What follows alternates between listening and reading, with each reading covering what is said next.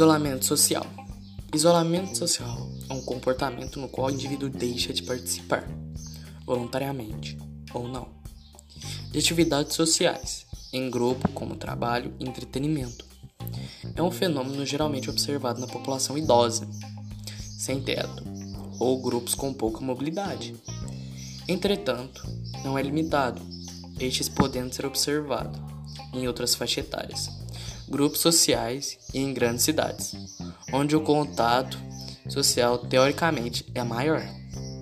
Fatores como doenças físicas, eremismo, ideologia de preservação e doenças psicológicas podem influenciar o surgimento do isolamento social.